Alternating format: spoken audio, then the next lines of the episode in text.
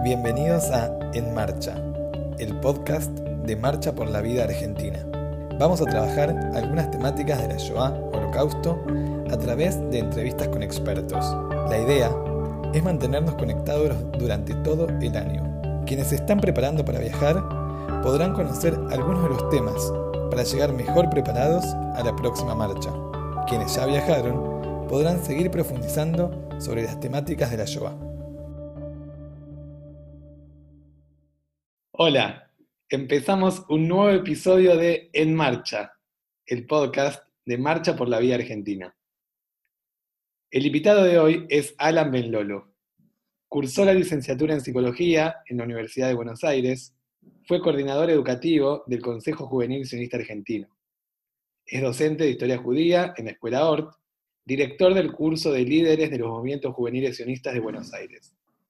Fue becario en dos ocasiones de la Escuela Internacional de Estudios del Holocausto de Yad Vashem. Se define como un apasionado de la educación. Hola Alan, bienvenido. Hola Javi, ¿cómo estás? Gracias por compartir con nosotros el episodio de hoy. Estamos felices de tenerte con nosotros.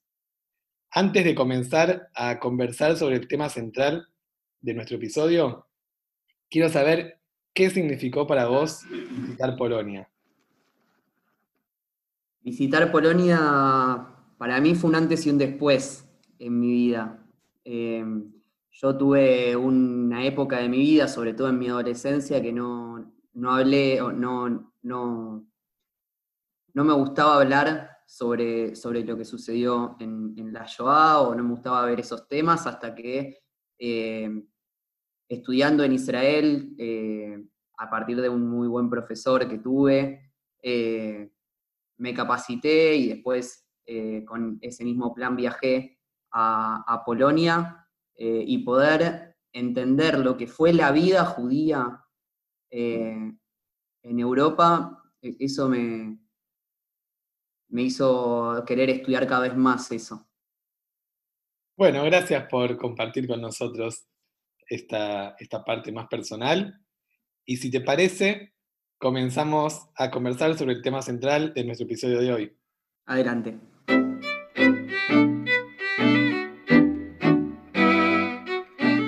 Alan, el episodio de hoy se llama Resistencias.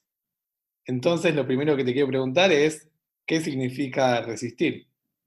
Bien, vamos a hacer eh, algo al revés. Te voy a repreguntar a vos, Javi, o te voy a pedir que cierres los ojos un segundo eh, a vos también, quizás eh, oyente que estás eh, escuchando el podcast, y que trates de visualizar qué te imaginás qué es la resistencia. En alguna ocasión a, mis alumnos les, les pregunto a mis estudiantes, bueno, o les pido que lo dibujen incluso, ¿no?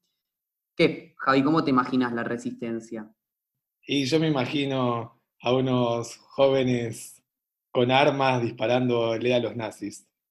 Bien, muy bien. Y entonces me parece que, está bueno esto. La idea es que podamos hablar entonces, bueno, cómo definimos la resistencia y también por qué esa es la primera imagen que, nos surge a la mayoría cuando hablamos eh, de resistencia. Sí, en principio a mí me gusta trabajar una, definición que encontré una vez en el diccionario que, eh, de resistencia, una de las tantas que hay, que es una definición que viene de la física. Dice que la resistencia es una fuerza que se opone a la acción de otra fuerza. ¿sí? Entonces vemos acá, eh, con respecto a la Shoah, que hay una imposición de, varias cosas, ¿sí? y que ante esa imposición hay una oposición. Entonces esta perspectiva nos invita a preguntarnos en cada caso que vemos resistencia, qué aspectos situacionales, qué cuestiones del contexto eh, se dan para que surja esa resistencia. ¿sí? Si yo hace un ratito hablaba de, bueno, lo importante que es resaltar la vida judía que hubo en, Europa previo a la Shoah e incluso durante la Shoah, justamente hablar de la resistencia es hablar de la vida judía durante la Shoah. Y entonces nos preguntamos, bueno, ¿por qué la resistencia armada es la primera resistencia que se nos viene a la cabeza o es la primera imagen que se nos viene a la cabeza?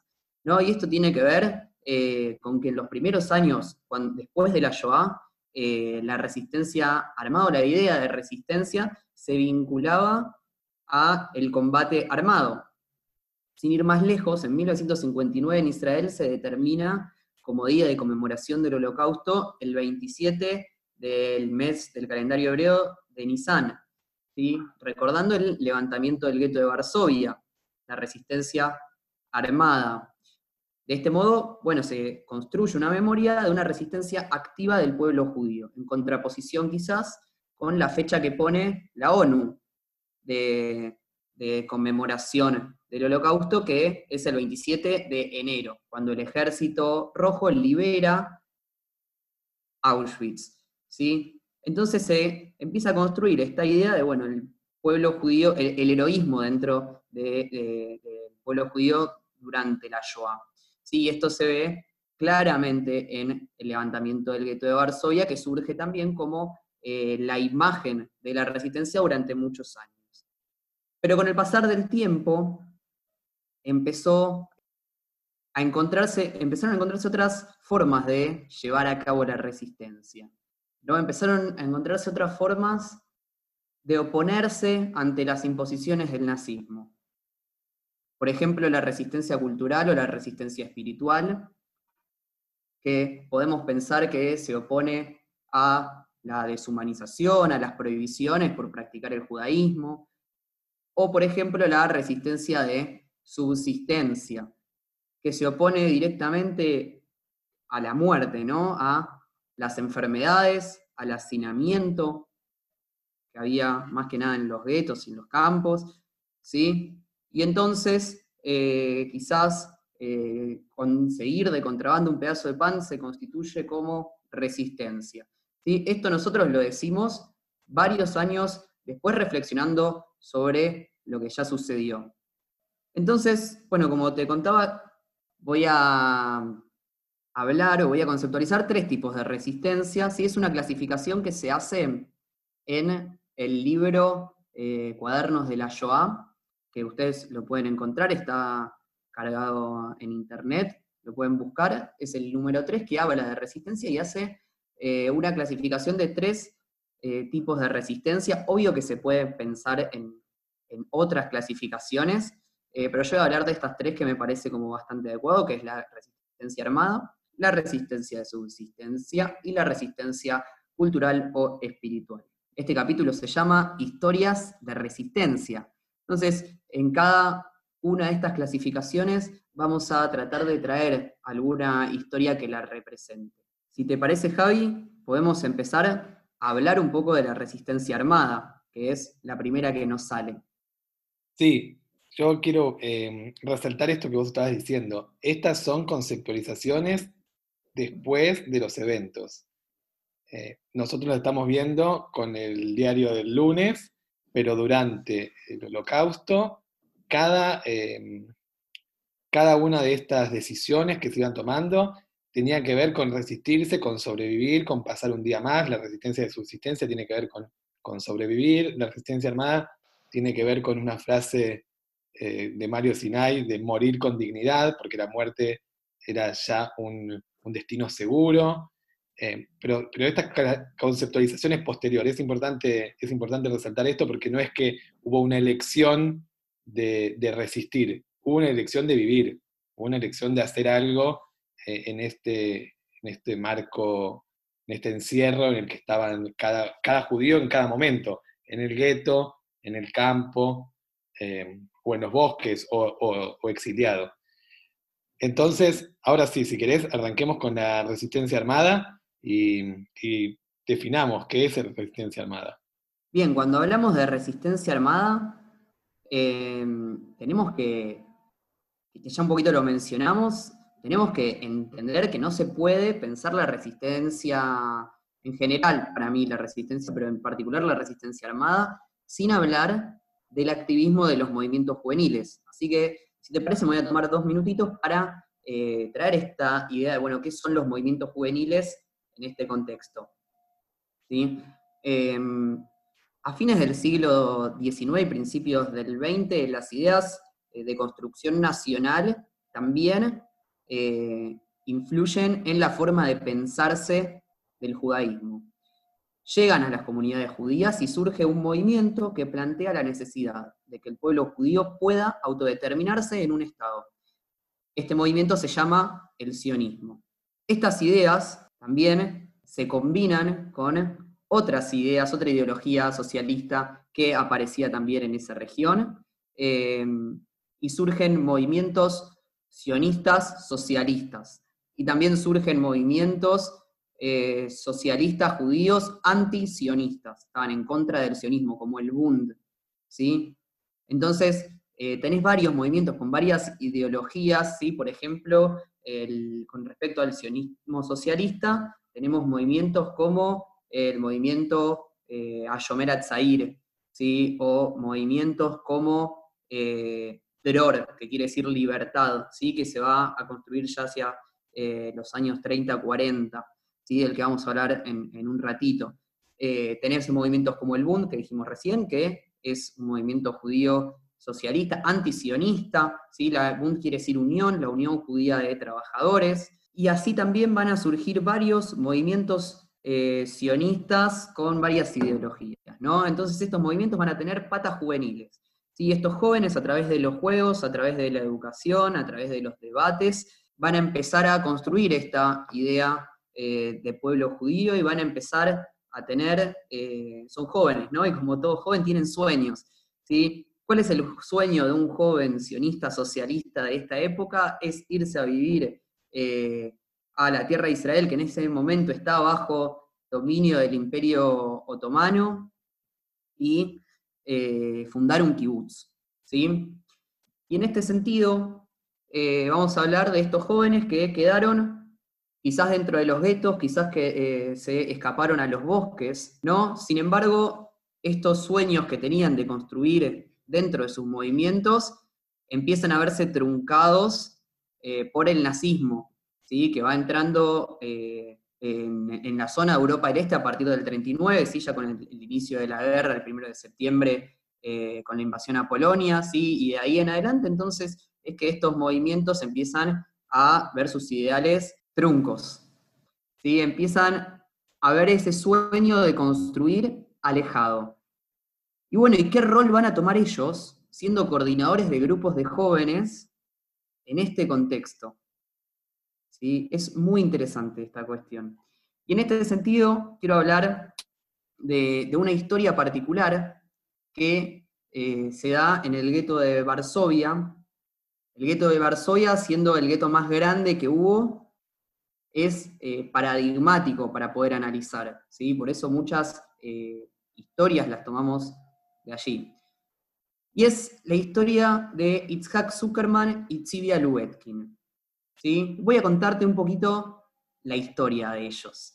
Eh, Itzhak Zuckerman nace en 1915, eh, crece en la ciudad de Vilna. Vilna era conocida como la Jerusalén lituana. Él es hijo de padres sionistas, judíos seculares. Llega a Varsovia a trabajar al movimiento Dror, ¿sí? que quiere decir libertad. Sylvia Luetkin, un año mayor que Zuckerman, nace en 1914 ¿sí? en una ciudad llamada Beten, al este, en la zona este de Polonia. Comienza, se suma a, uno de esos movimientos que van a confluir en el movimiento de Rory y empieza a militar allí. ¿no? Entonces empieza a crecer eh, con su militancia, empieza a trabajar para el movimiento, empieza a ayudar a administrar cada una de las sucursales en los diversos lugares que hay. Llega a participar de eh, congresos en los que se pensaba el, sionismo en este momento y eh, llega a trabajar a Varsovia en el 1940. ¿sí? Llega a ayudar a las sucursales del movimiento en esa región. ¿sí? Y entonces, a partir del 41 que se, cierra el gueto, eh, ellos quedan dentro del gueto y empiezan a pensarse como coordinadores juveniles en este lugar, en este contexto. ¿no? Y entonces empiezan a organizar escuelas. De hecho, eh, Itzhak Zuckerman eh, fue, llegó a ser director de una escuela armada por el movimiento Dror. ¿sí? Eh, Silvia Luetkin también era referente para los jóvenes eh, participantes del movimiento. ¿sí? Ellos ya son jóvenes de 24 o 23 años que son líderes en sus comunidades. Hasta que a partir del hambre, las enfermedades, hay, una, hay varias deportaciones masivas. Y eh, Silvia Luetkin, ella declara en el juicio a Eichmann en 1961, después de que escuchamos sobre Vilna por un lado y sobre Helmno por el otro, nos dimos cuenta de que esto era sistemático. Frenamos nuestras actividades culturales y todo nuestro trabajo se abocó a la defensa activa, es decir, a la resistencia armada. Pero Alan, ellos no tenían ninguna experiencia en combate armado. Eran líderes juveniles eh, sin, sin entrenamiento militar. Es verdad, completamente. Ellos eran jóvenes que tomaron su lugar como líderes comunitarios, como líderes de los jóvenes que los seguían a ellos, los, líderes de los miembros de sus movimientos. Deciden entre ellos, junto también a Mordejai Anilevich, que es eh, el miembro de la resistencia, el líder de la resistencia más conocido, eh, quien era líder de la ZOB, eh, era la organización que crearon estos movimientos juveniles judíos de resistencia en el gueto de Varsovia, y se armaron, buscaron la manera de, como decía también Mario en el capítulo pasado, de morir con dignidad. Ellos saben que están eh, yendo a morir con dignidad. ¿sí? De hecho, Mordejai Anilevich es asesinado en el 43. Itzhak Zuckerman, durante la resistencia, él aprovecha que tiene rasgos eh, que no son considerados, según el estereotipo, como rasgos judíos, y empieza a, resistir fuera del gueto. ¿Sí? ¿Qué quiere decir esto? Él tiene una conexión con el exterior. A partir de documentos falsificados, él eh, puede salir del gueto y eh, presentar esos documentos. Ya hacia el final de la guerra, Zuckerman dice y habla sobre el Día de la Liberación. Y esto me parece muy interesante traerlo, ¿sí? para ver cómo se vivió esta liberación para muchos. Y él dice, creo que el duelo jamás fue tan grande que el de este día de fiesta. Ese día, el 17 de enero, fue el día más triste de mi vida. Quiero llorar, no de alegría, sino de pena y aflicción. ¿Qué festejo podía haber? Estaba completamente quebrado. Durante los duros y difíciles años nos pudimos sostener y ahora nos dominaba la debilidad. Ahora me estaba permitido ser débil. También la lucha por la vida tiene su final. Todo el tiempo vivíamos con una sensación de misión, pero ahora se terminó. ¿Para qué? ¿Para qué? Parados entre la multitud, solos, abandonados, huérfanos, últimos, sabiendo muy bien que ya no hay más pueblo judío. Nunca lloré y una sola vez me vieron afligido o angustiado. Estaba obligado a vivir intensamente la vida, pero el 17 de enero todo, no es fácil ser el último de los mohicanos. Esto dice él al momento de la liberación. ¿no? Él y formaban parte del mismo movimiento, crecen en el mismo movimiento, ambos eran referentes de los jóvenes que participaban allí, los dos participan de la resistencia armada, los dos toman un rol de liderazgo eh, en estos jóvenes que resisten dentro del gueto de Varsovia, y termina la guerra y recién acá se permiten llorar, recién en este momento. Antes no, porque ellos son líderes juveniles. Ellos vuelven, después de la guerra de Varsovia, unos años, ayudando a que sobrevivientes puedan emigrar a la tierra de Israel, que en este momento es eh, parte del, mandato británico, es considerado mandato británico de Palestina. Silvia Luetkin declaró, sin embargo, aparte de todos los enfoques diferentes, todos éramos conscientes de una cosa, no podíamos reconstruir nuestras vidas arruinadas en Polonia. Vimos ante nosotros a decenas de miles de judíos y sabíamos que la única solución para ellos era llevarlos a Eretz Israel inmediatamente. Y es lo que hacen, se quedan unos dos años allá, en Polonia, ayudando a sobrevivientes a llegar al mandato británico de Palestina, que en ese momento eh, la, migración judía estaba limitada, es decir, todos estos, eh, todas estas personas sobrevivientes del holocausto que llegaban al mandato británico de Palestina llegaban eh, de manera ilegal, o casi todas estas personas llegaban de manera ilegal, lo que se llamó la, la ilegal, la inmigración ilegal a Israel. Ellos se quedan estos años en Polonia y después deciden cumplir el sueño que tienen como todo joven, miembro de un partido juvenil judío sionista socialista. Dijimos cuál era ese sueño, era ir y construir un kibutz en Israel. En el 47 ellos se casan, emigran a la tierra de Israel y fundan el kibutz Beit Lohameya Getaot, la casa de los luchadores del gueto. En ese kibutz hay uno de los museos más importantes del holocausto en el mundo. Es una historia de resistencia, de resistencia armada, es una historia de amor. Después de la resistencia es una historia de resiliencia y reconstrucción a partir de lo que fue destruido. Y es una historia de continuidad, porque ellos se casan, van a vivir al kibutz, tienen dos hijos, Shimon y Yael, y una de sus nietas, Ronnie, fue la primera mujer piloto de la Fuerza Aérea Israelí. Y esto es un poco lo que es interesante de, esta historia. ¿sí? Sin conocer estos movimientos juveniles, sin conocer el antes de cómo ellos vivieron, es muy difícil, casi imposible entender cómo ellos se ubicaron en un lugar de liderazgo juvenil en este contexto y cómo construyeron su vida después. Hay algunos dilemas que surgen también a partir de esta resistencia armada. El primer dilema son los castigos colectivos. Dentro del gueto, rebelarse implicaba que quizás había una deportación masiva de aquellas personas que no estaban en condiciones físicas de, resistir. Otro dilema puede ser, si, conseguimos dinero, ¿qué hacemos con este dinero? ¿Compramos comida? ¿Compramos remedios? ¿O compramos armas para la resistencia? Otro dilema que surge acá entonces es qué pasa si eh, atrapan a una persona de la resistencia que está operando fuera del gueto, con documentos falsificados. Hay que sobornar gente para liberarlo, porque esto puede costar la muerte de nuestro compañero. ¿Qué hacemos? ¿Gastamos ese dinero en armas, en comida, o liberamos a nuestro compañero?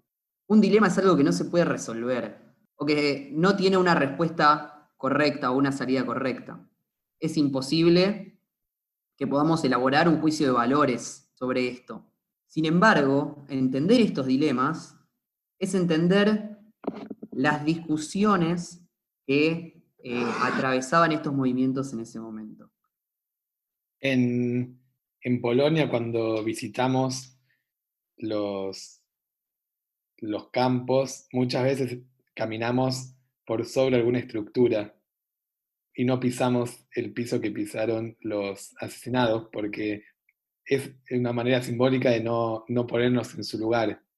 Y los dilemas, un poco, es esto mismo. Es imposible para nosotros estar en el lugar de estos jóvenes eh, y tener que decidir una cosa o la otra, como también lo vimos en el, en el episodio con Mario, las decisiones que tenía que tomar el Judenrat. Eh, son, son dilemas éticos y morales que los planteamos solamente pedagógicamente, pero en realidad son de imposible resolución. Y, es muy interesante lo que vos decís sobre, sobre el dinero, sobre qué hacer con el dinero en una situación donde, donde escaseaba, donde no había nada, y, y el poco dinero que se juntaba había que decidir en qué utilizarlo. Me parece muy, muy interesante. Totalmente, y no solamente que no podemos ponernos en su lugar, sino que no queremos estar en ese lugar. Pero sí, entender estos dilemas y entender estas, estos debates nos ayuda a conocer la vida judía que eh, surgió allí, la subjetividad de lo judío que surgió allí. ¿sí? Hay una película que yo la recomiendo mucho que se llama El tren de la vida y en el tren de la vida hay un momento que lo van a buscar al rabino porque todos eh, los miembros de la comunidad se están peleando, están discutiendo, y dicen, rabino, rabino, los miembros están, todos los miembros de la comunidad están discutiendo, esto es un desastre, y el rabino le dice, no, está bien, que discutan es signo de salud, ¿no? Es signo de vida, ¿sí? Y entonces poder entender estas discusiones también es poder entender la vida judía que hubo ahí. Porque donde hay una decisión, hay subjetividad. Sea la decisión que sea. Otro dilema que pueda haber es dónde se da la resistencia. ¿La resistencia se tiene que dar dentro del gueto o se tiene que dar en los bosques? Y cuando hablo de los bosques, me refiero a los partisanos, aquellas personas que van a luchar a los bosques o que se unen a movimientos partisanos eh, polacos eh, o de otros estados para liberarse del nazismo. Y acá eh, puedo mencionar la historia de los hermanos Bielski, que es por ahí la historia más conocida de partisanos, y acá voy a recomendar otra película. Mis alumnos se ríen un poco de mí porque siempre recomiendo películas, pero me parece que para visualizarlo y, en estos días eh, en los que estamos atravesando la cuarentena también es algo eh, bastante útil. Y esta película se llama Defiance, eh, si no me equivoco, se traduce al español, viste que algunos, algunas traducciones son medio desacertadas, pero se traduce como resistencia. Y por último, otro dilema que yo quiero traer es escaparse o quedarse, ¿no? Un líder juvenil que tiene la posibilidad de escaparse, ¿se va a escapar o se va a quedar luchando con sus compañeros? Y me parece que acá está la cuestión también, ¿no? Marcando los dilemas que trae aparejado cada tipo de resistencia, porque nos muestra el contexto, nos muestra qué pasaba y nos muestra ante qué se está resistiendo y cómo se está resistiendo. Quisiera mencionar también la historia de otra persona que resistió en el gueto de Varsovia, que quizás es una historia por ahí un poquito menos conocida. Yo voy a hablar dos segundos de esta persona llamada Marek Edelman. Marek Edelman pertenecía al movimiento bundista, como dijimos, era judío, socialista, antisionista. No estaba de acuerdo con eh, la ideología del, planteada por el sionismo. Decía que era una causa perdida. Pero sin embargo, él en Varsovia se une a los otros movimientos con los que antes por ahí se mataban a nivel ideológico, si sionismo sí, si sionismo no, si Israel, si en Polonia, si, si kibbutz o si Estado socialista, ¿no? Dejan sus diferencias de lado y se unen eh, en la Organización Judía de Combate, la ZOV, y eh, tras el asesinato de Mordejai Anilevich, él toma eh, uno de los lugares de liderazgo, termina la guerra, él sobrevive, vuelve a Loch, a estudiar medicina, comienza a militar políticamente, incluso es arrestado eh, por su lucha contra la República Popular de Polonia. Más adelante llega a ser parlamentario polaco y recibe la distinción más importante que existe en Polonia, siendo nombrado caballero de la Orden del Águila Blanca. ¿No? Y me parece que está interesante nombrar eh, esta historia, la historia de Marek Elman, porque él también es reconocido por la población eh, polaca como un militante por algo que no tiene que ver necesariamente con el judaísmo. Después podríamos debatir, bueno, si la, militancia política la transformación social eh, tiene que, hasta qué punto tiene o no que ver con el judaísmo, pero eso es otro debate. ¿no? Sin embargo, él no volvió a Israel, él se declaraba en contra del movimiento sionista y la historia de él también es la historia de grupos de judíos que se fueron a otros lugares que no, que no son Israel. Bien, si te parece, Javi, podemos pasar a la resistencia de subsistencia. Bueno, y vamos a hablar entonces de esta otra clasificación de la resistencia. Cuando hablamos de resistencia de subsistencia, podemos eh, pensar, y propongo que pensemos juntos, ¿no? Si traigo esto, ¿no? La resistencia es una fuerza que se opone a otra fuerza. ¿Qué imposiciones había que obliga o que hace que eh, judíos decidan eh, transgredir eh, las, o las leyes o transgredir o arriesgarse, ¿no? Esa es la palabra, arriesgarse. ¿Qué sucedía en este contexto que hace que los judíos se arriesguen para salvar su vida, ¿no? Y la resistencia de subsistencia tiene que ver con esto, con la resistencia al hambre, con la resistencia a las enfermedades, con la resistencia al hacinamiento, con la resistencia a la muerte.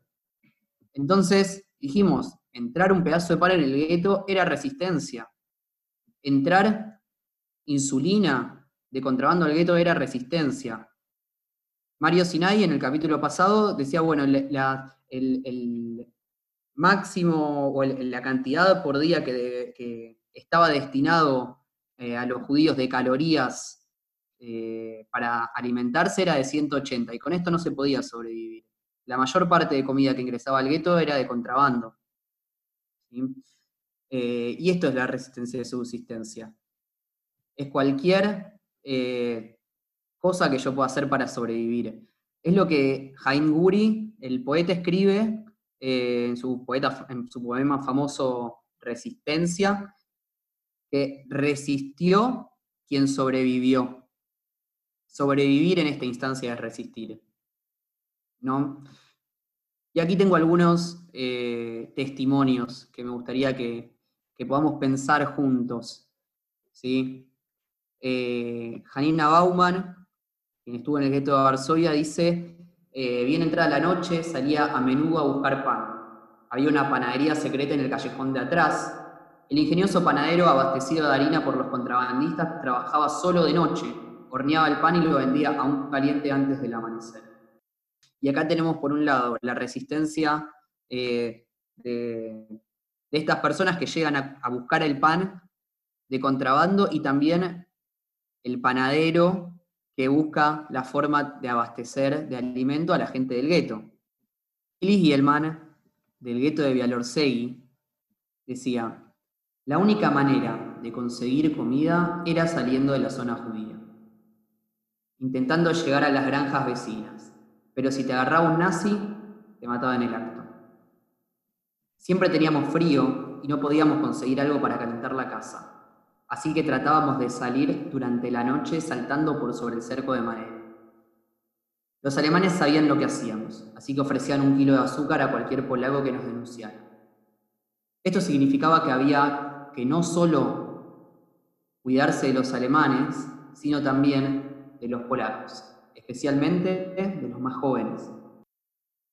Un poco esto nos muestra también cuál era la situación durante durante la ocupación nazi de Polonia que por un kilo de azúcar eran capaces de delatar a, un judío sabiendo que, si lo delataban le esperaba la muerte a ese judío. Totalmente. Y de gente que está predispuesta a eh, estar vigilando, a ver cuándo hay alguien que se escapa del, del gueto. Hay que mencionar también, y yo creo que va a haber un capítulo de los justos entre las naciones, que eh, opuesto a eso, eh, también estaba dispuesta a resistir de otra manera, salvando vidas de judíos que estaban en peligro. Sí, adelanto que vamos a hablar de las dos cosas. Vamos a hablar un poco de, de, estos que delataban y también vamos a hablar de, los que hicieron el bien. Ambos capítulos estarán próximamente. Y volviendo un poquito a, lo que decía recién, el testimonio de Gili Kielman, eh, nos lleva un poco al poema que leyó Mario en el capítulo pasado, en el que el niño es el encargado de conseguir comida para la familia. Y acá podemos ver que los roles dentro de la familia cambian, ¿no? Si el niño debe salir a conseguir comida para la familia. ¿Por qué el niño? Porque eran los que más fácil podían escabullirse. Sara Rus eh, a quien escuché un montón de veces y me genera amor cada vez que, la escucho. Eh, tiene también, hay un documental, ustedes lo pueden buscar en internet sobre ella. Ella dice, trabajaba en la cocina, al final del día sacaba unas papas crudas y las escondía en mi ropa. Era muy peligroso, pero gracias a eso sobrevivieron mis compañeras de la barraca. ¿Sí? Esta idea del simple acto de tomar una papa y esconderla para compartir con tus compañeras es una forma de resistencia. Agrego también que Sara Rus llegó a la Argentina, es madre eh, de Plaza de Mayo, línea fundadora. Me parece importantísimo que puedan escuchar y, conocer un poco más sobre su historia quien no lo conoce, quien no la conoce. ¿Qué dilemas nos surgen de acá? En principio, ¿hasta qué punto eh, se puede uno arriesgar para conseguir comida o no para los demás? ¿no? Por otro lado, en el caso de las familias, la decisión de si permitir a los niños que consigan comida de contrabando. Y lo que decíamos hace un ratito sobre la configuración familiar que esto ocasiona, ¿no? ¿Qué, rol empiezan a tomar los niños? Si los niños son responsables del sustento de la familia, ya no son niños entonces. O hay otra niñez que no es la niñez como nosotros nos la imaginamos. Entonces, ya abordamos la resistencia armada y la resistencia de subsistencia. El último, el último, la última conceptualización es la resistencia espiritual y cultural, de la cual, em, la cual abordaremos con más profundidad en el próximo episodio, pero Alan trajo una historia para compartir y me parece que es un lindo mensaje para llevarnos, para ir terminando este, el episodio de hoy. Así es, la resistencia, cuando hablamos de resistencia espiritual o cultural, podemos pensar, bueno, de vuelta, ¿cuál es la fuerza, cuál es el contexto que se le está imponiendo a las comunidades judías? Contexto de pura deshumanización, de prohibición de las prácticas de las tradiciones judías, de prohibición eh, de eh, las actividades artísticas, ¿sí? de sacar a una sociedad, a un sector social, a un grupo social, perdón, todo aquello que los hace humanos. Y entonces vamos a contar eh, una historia que está narrada también en primera persona por Obadia Baruch, eh, él fue parte de un proyecto que hizo Yad Vashem, eh, en el que se acompaña a sobrevivientes a los lugares en los que estuvieron para que ellos puedan contar su historia. Así que ustedes pueden buscar sobre, sobre Obadia en, en internet. Obadia nace y vive en la ciudad de Salónica, en Grecia. Allí el 70% del pueblo es judío, sefaradí, Judío sefaradí quiere decir esos judíos que vivieron cientos de años atrás en la península ibérica.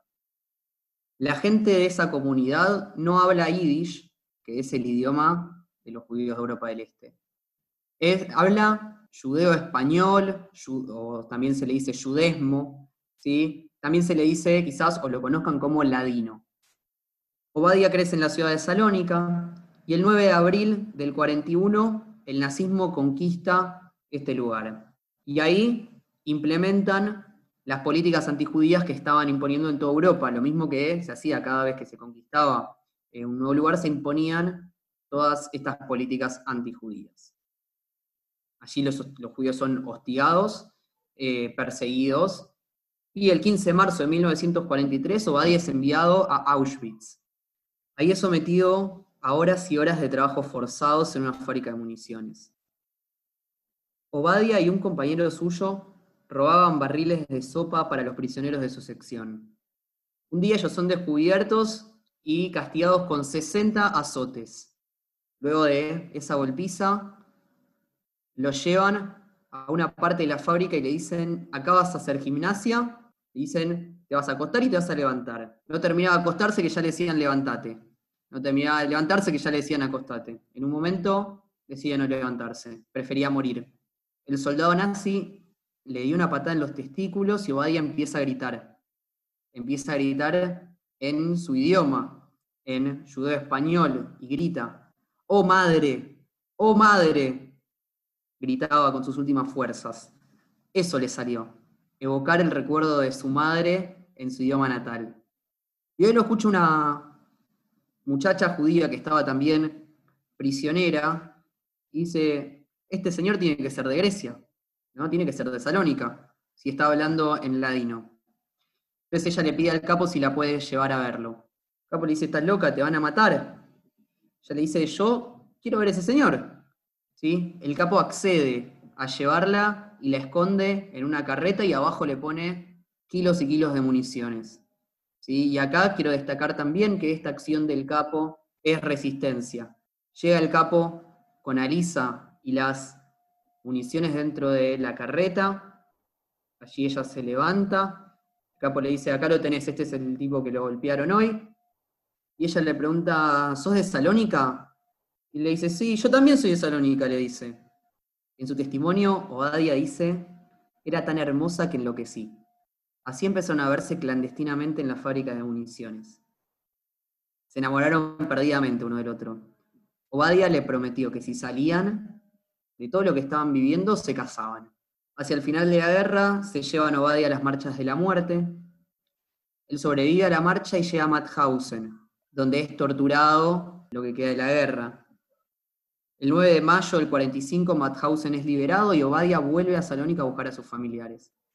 Cada día, durante seis meses, Obadia va a ver las listas de sobrevivientes que llegan de la Cruz Roja. En el fondo, él siente que Alicia no sobrevivió a la marcha de la muerte. Hasta que un día encuentra a Alisa en la lista.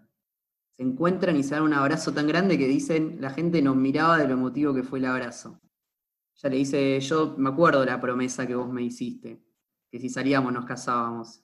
Dice, pero no te puedo dar una familia. Ella había eh, pasado eh, en Auschwitz por algo que pasaban eh, varias mujeres, que era un proceso de esterilización. él le dice, yo no quiero tener hijos, yo quiero estar con vos.